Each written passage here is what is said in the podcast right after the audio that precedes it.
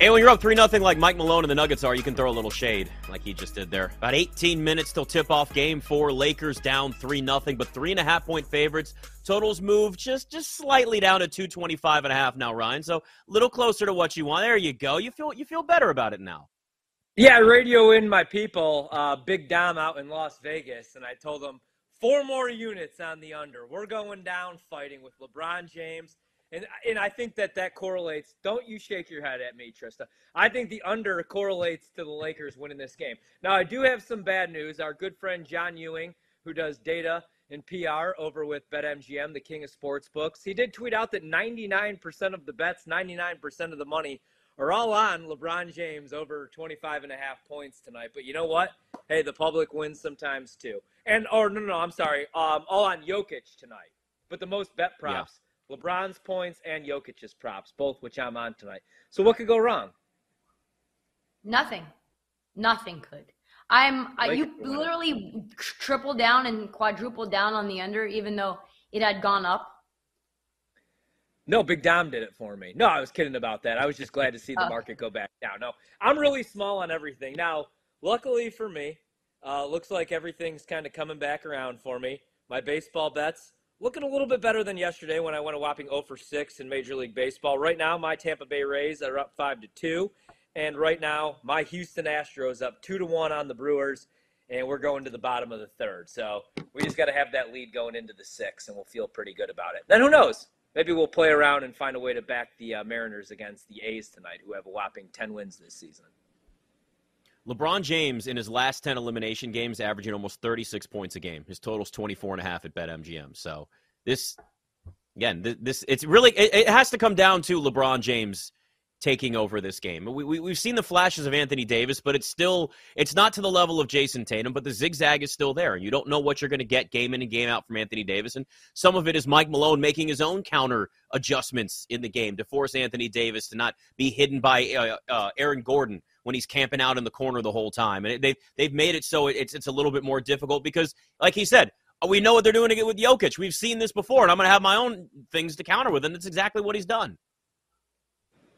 Yeah, he's been great, and he's also a great quote. And uh, I just I love him, man. He's a fiery head coach.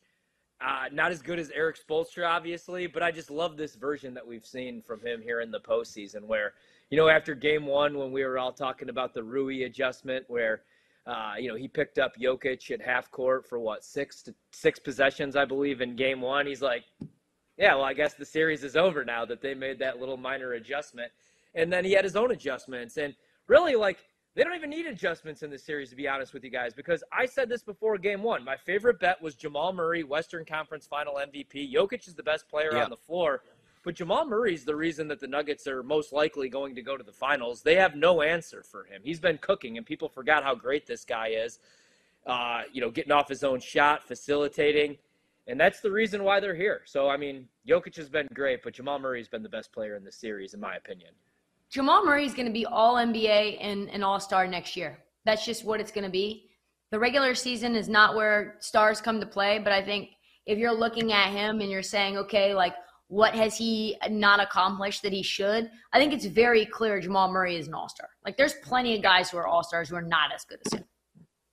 Well, yeah. say this: the playoffs might not be where all stars come to play either for some of them, like Jayson Tatum. So you know, there's that opposite side of it. But Jamal Murray, just finally seeing him healthy again, it's just it's changed everything for this team, and that was always the conversation. And they just get him healthy, this team's going to look different. The Lakers are also changing their lineup too. D'Angelo Russell, Jarred Vanderbilt coming off the bench. Dennis Schroeder, Austin Reaves, Rui Hachimura, LeBron, and uh, Anthony Davis are starting. So now D'Angelo Russell's points still at 10.5, but it's plus 110 to the over, minus 145 to the under, because he's just been awful in this series. I love that look already, man. And I love now that he's coming off the bench. Like, he, the only problem is he may not get any run tonight. Hopefully, he gets like five to eight minutes and you cash that prop easily because yeah. I have the Lakers and I can't have him shoot them out of this game. And I just have no faith in him. Doesn't seem like they do either. And he's giving you nothing on the defensive end, nothing on the offensive end. If he's not hitting shots, he has no business being on that floor. The only concern I'd have for the prop is he was one for eight from three. Uh, and this, so I would just worry that maybe he doesn't even get any run whatsoever. Maybe LeBron's benched him. Yeah, I mean D'Angelo Russell, when he hits shots, he's really good. But listen, man, this might end up being sort of the bane for him and his future with the team too, right? Like yeah. he's struggling this entire series.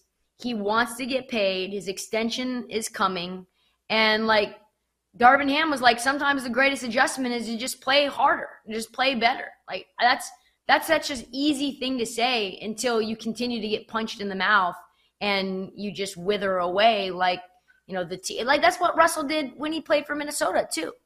Just not a guy you can trust. Yeah. Yeah, there was a point for a while after they made all those trades. I went, "Oh, D'Angelo Russell may be in a good spot, right? Like you're not going to get much defensively from him, but you get the playmaking, you get the scoring. They needed the three point shooting, but you can't disappear in the playoffs right this. And Brian Windhorst is out there talking about the possibility of the Lakers going after Kyrie. Apparently, they still want to keep Rui and they still want to, still want to keep Austin Reaves. Uh, at, this point now, you're evaluating players. Like I get it. There's always a, a slim chance that history's made and you come back from being down 3-0. It's I'm not betting it. I don't think that's happening. So it becomes now more about okay, who goes out and shows heart in this game? I think Austin Reaves is one of those guys. That's why I like the uh, over 26 and a half PRA for him. Rui's played well at home. He's been their best player really off the bench and he scored relatively consistently. So there's a chance that he goes out and has a good game tonight, knowing that he's in a contract year himself. And sometimes that's just what it you kind of have to look at in a game like this. It's like who has something still on the line. I I just kind of like I look at those guys and say they've got more to prove, so that's kind of where you capitalize on it. D'Angelo Russell's been an absolute mess. Yeah, and I never liked that pickup. I mean, good regular season pickup, I guess, because let's be honest though. I mean, they needed shooters. They needed a guy that could create his own shot. That's why they went out and got a guy like Michael Beasley, who was unplayable. Oh, I'm sorry, Malik Beasley. It'd be great if they had Michael Beasley.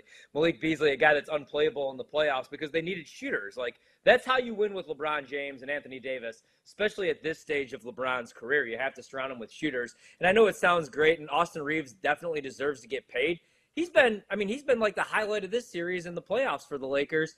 But I just don't know how you keep him, you keep Rui, and you bring it. I don't think it's possible, right, Trysta? And then you make a deal for Kyrie, and I do think that that happens. I predicted this last year. I wish there was a betting market for that. I just know that they're going to be together again, especially if LeBron gets swept tonight or he gets gentlemen swept in five to this Denver Nuggets team. He can't go out like that, you know. Especially after last year. Not that they're. I mean, LeBron's older than Curry, but Curry got that ring. You know what I mean? And Clay got that ring. Like Draymond, they got that one. I feel like LeBron's going to want one more before his career is just about hey, I'm going to play with Bronny and then hang it up and make movies. I feel like he wants at least one more title, and I feel like next year's probably his best shot. So I do think they somehow land Kyrie. I don't know how they make it work financially and keep all those guys though. According to what people are say, saying right now, is that the Mavs and and Kyrie already have a handshake deal for a max deal for a max contract. Yeah. So I don't know what the Lakers are going to do. We know that they want to keep Rui, and you can't keep Rui if you get Kyrie and you certainly have can't have Austin Reaves and Rui and Kyrie if you can't even have Rui and Kyrie.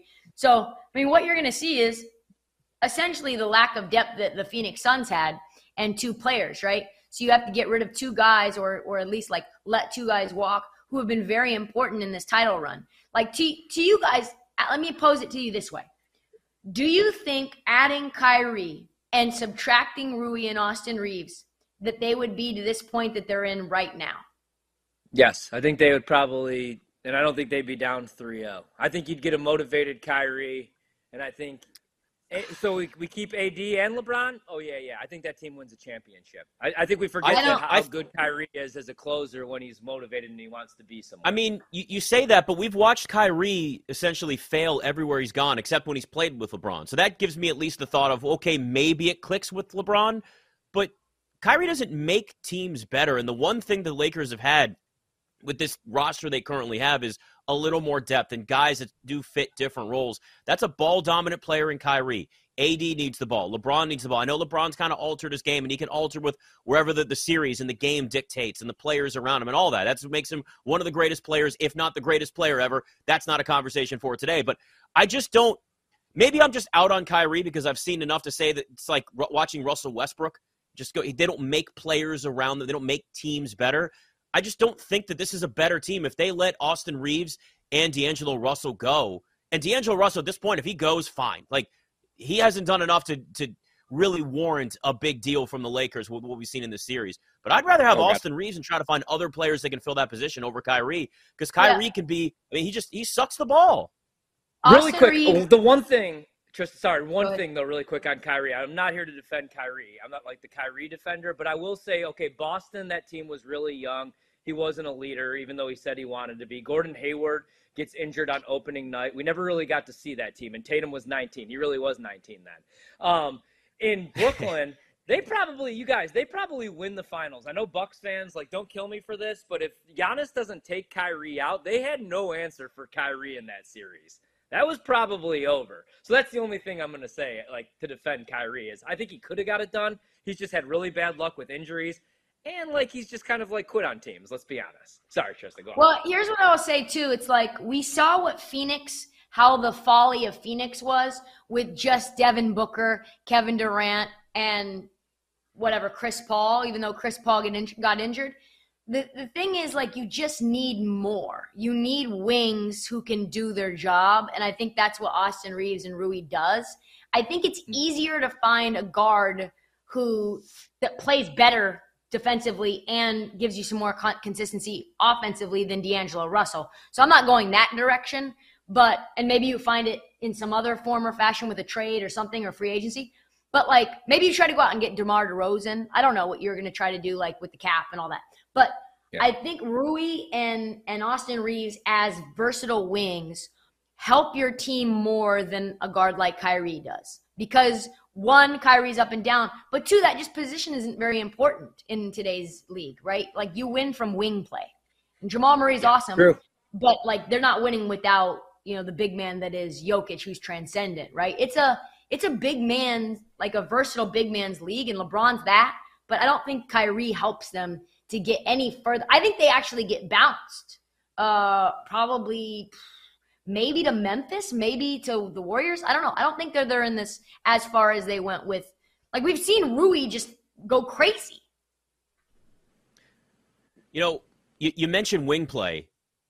Look at what Michael Porter Jr.'s done for the Nuggets. I mean, Jamal Murray Yes. is what he is. We know he's going to get you buckets. We know that he can score, but you have that extra dimension with Michael Porter Jr. And that's why when I looked at the Nuggets and said, this is a team, if they're healthy, beginning of the season, that was like a sleeper team for me to come out of the West, feel good about it. But like that's long past that point. It's not like I was going out on a huge limb here. But it wasn't just because of Jamal Murray, it's because of what you have on the perimeter with Michael Porter Jr., but also what he can do. He can go get you rebounds. Look, he's not a double double guy every single night. I bet him to get a double double again tonight in this game.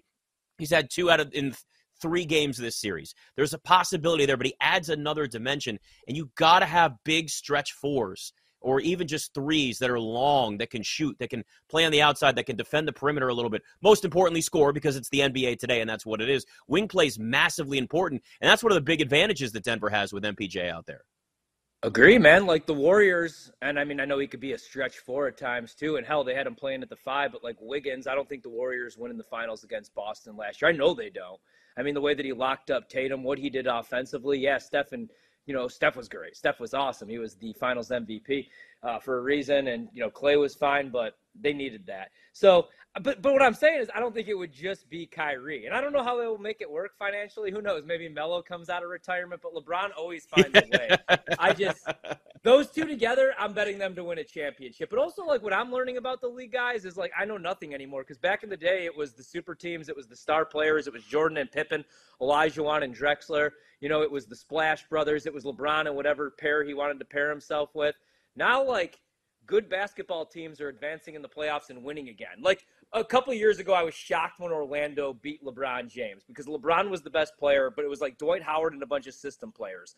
I was shocked that the Detroit Pistons swept the Lakers and just like abused them in that series because it was Shaq and Kobe against Ben Wallace and you know Prince and Rip Hamilton and Chauncey Billups, who was Mhm. on his second or third team. But who knows? Maybe that's the way that the league's heading again.